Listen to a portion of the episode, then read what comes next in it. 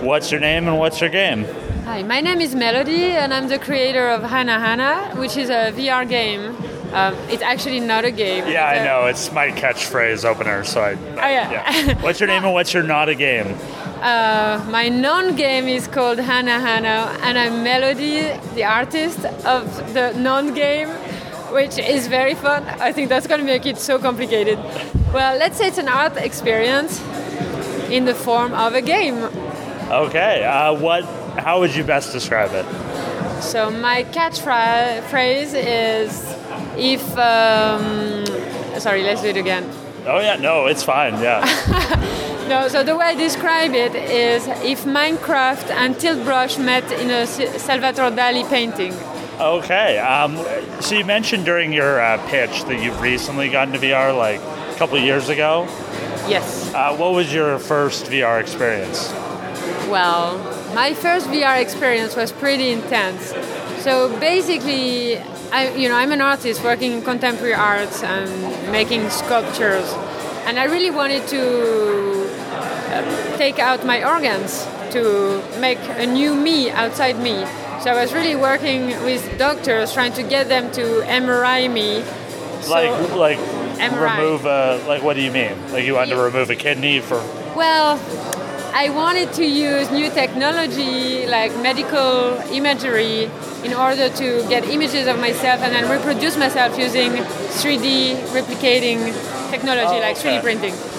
But you know, I just wanted to take out my organs and with this rebuild myself. And it was a very complicated process. And on the way, you know, I was really going to a lot of doctors and institutions, and I stumbled upon a VR lab in the cognitive behavior laboratory.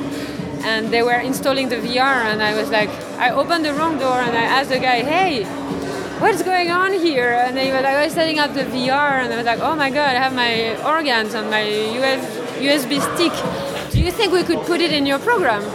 And that's how I made my first VR. So it was called, uh, we were looking for ourselves in each other. And basically, you were in this island, and this, my organs, my actually replicate of my organs, were falling down the sky and growing just big like cathedral. And you could explore my organs, you know, my How, liver. how'd the hospital let you?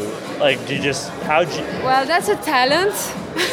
Getting th- people to do things for you Oh, okay, yeah. and follow your crazy ideas, like to insane, yeah, just insane stories. That's a pretty uh, unique first VR experience. yeah, it was. So actually, my very first encounter with VR was going back inside my uterus, and I have it on video because I was in this cave, uh, in this lab, in this hospital, and I was testing my first VR. And so I was walking in this island, and then the uterus came down, and then I entered it, and it was really fun. Oh, so they were giant versions of your organs. Oh yeah, yeah. No, no. I Oh, say okay. big like cathedral. Yeah. So that was my first VR, and I really thought it was quite amazing, and there was definitely something to be done with that.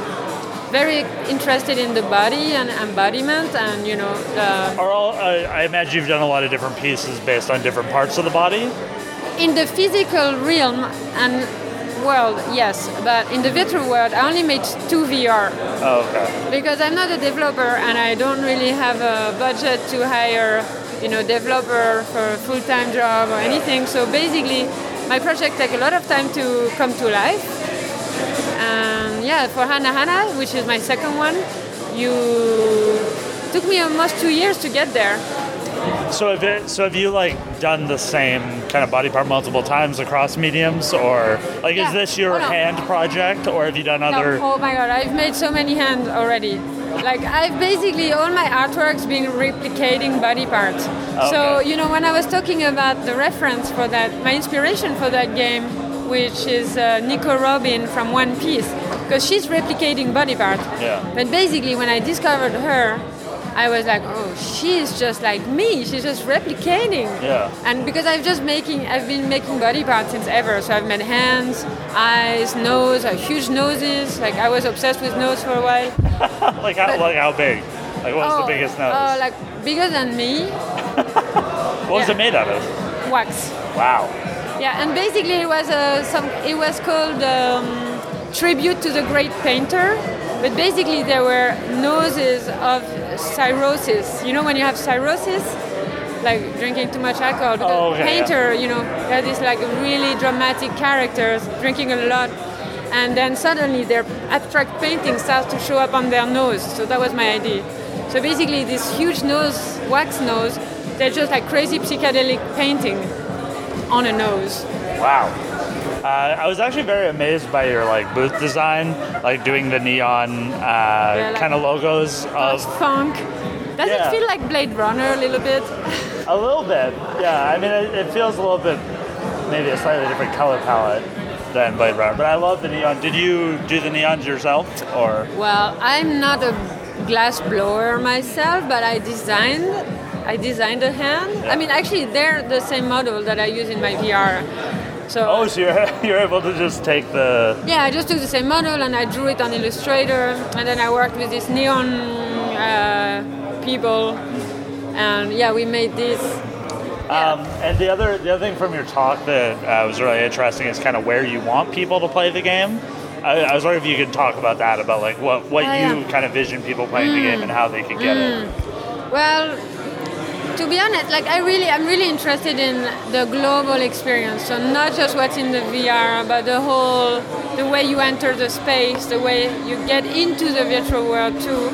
So I, right now, I'm really focusing on local, local installation with like real immersive environments in the physical world. So this would include sculpture, you know, neon light. Uh, I would put real sand.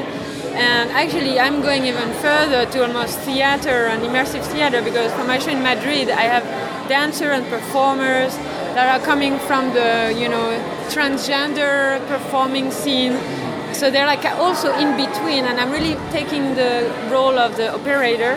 So you know, in VR, you always Yeah. have an operator that's introduce you to the VR, put the headset, make sure you're not falling over or whatever.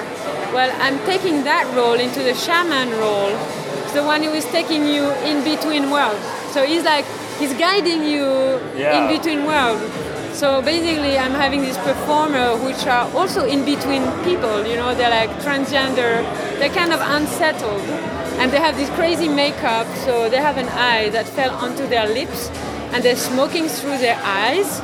Ah, Yeah, you have to imagine. I mean, I'm working with this amazing special Yeah. artist, makeup, makeup artist, and so we're making like a whole play. So you would enter the space, and you will have this performer coming at you, and I'm designing this new game. It's not really a game. It's a, actually it's a necklace, and okay, yeah.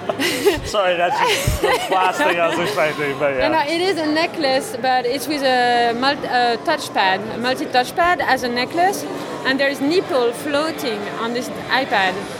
But it's a oh, necklace, okay. so you're wearing the, the Yeah. nipple pad, floating nipple on your chest, and then the visitor can start throwing around your nipple and they start duplicating and whatever. So then you have this character who is smoking through these eyes. You can actually move the nipples Yeah. on his chest through its necklace, and then he's taking you to the VR to grow some hands. So the whole experience is just Yeah, insane very, from very A to Z. personal, interactive, Yeah, yeah, yeah. transitional. Yeah. Yeah, so that's what I mean. Like, I'm really interested in this local uh, installation because then you can play with so much more than just what's in the VR. And also, you know, like, not so many people have headsets, Yeah. so Yeah, it's definitely a great. Like, it's it's much better to have somebody curate that experience for you. Like, I have VR friend, like VR developer friends who work on VR games, and they love showing me cool VR things, and they kind of curate what I'm playing and like the space that we're in and stuff like that. I think it makes it a much more enjoyable experience. exactly. And also, like, money wise, I don't sure, I'm not sure if you're interested in this, Yeah. but I feel that's more viable at the moment. Like, Yeah, I mean, it seems like the VR business is more about getting people to pay you to make your VR game than it is Right about selling VR games to people. So doing the space and having that be an event definitely would Mm-hmm. le- lead you to a, either it being a party thing like you were talking about, Yes. or it being a kind of more um, like costly. Like more of a night out, like more of a thing, because you compare it to what a art show would cost or what it is to see a play, and that might make more financial sense for you to do this VR. Yeah, game yeah. and, and kind of do No, but that way. also like I mean, if I'm like, you know, if I do the installation uh, for uh, you know in business offices, like let's say I can rent Yeah. the whole experience into uh, for a company or corporation or whatever. that they really get like a full experience and because the work itself like the experience itself is about creating and it's persistent so everything that's been created remains so over time let's say if i you know license it for two or three weeks you know they start with an empty desert and Yeah. after three weeks it's like a forest of crazy creation. And that's Yeah. been created by the people from this office. So Yeah. it really brings people together. And also it's so non-violent and no pressure. There's no goal. There's no right and wrong. There's not i mean that's why i mean yeah I mean, that, that is a lot. Like, there are a lot of VR experiences like that where they are experiences and not necessarily. yeah. They don't have fail conditions or rules. Yeah. It's just. but it's- this is what i like Yeah, and I think I think I think the variety of VR is the most exciting part. Mm-hmm. Is that you have all these new experiences and people like yourself coming into it. Um, probably didn't make games before or, or this type of thing. Yeah. And and you're just going in and doing whatever you want, and it's one of the more unique things I've seen. Um, so thanks for being on the question bus. Um, is there anything else you want to plug? well i just well first you gotta try it and i would love to have your feedback on it Yeah. and i would love to your audience to you know check our, us out check our website and, Yeah. What is the know, website? so hanahana.world Okay. and yeah and we And have do you guys Twitter. have Twitter? We have Or- Twitter, Facebook. Well, I'm you know I'm getting into this. Like Yeah. I'm not very Do you have active on Twitter? it. I have the Twitter for for Hana Hana, but myself I don't. Oh, okay. Yeah. but I'm getting into it. You know, Yeah. that's a next step. Yeah. There's the work, and then there's communication about the work. Yeah.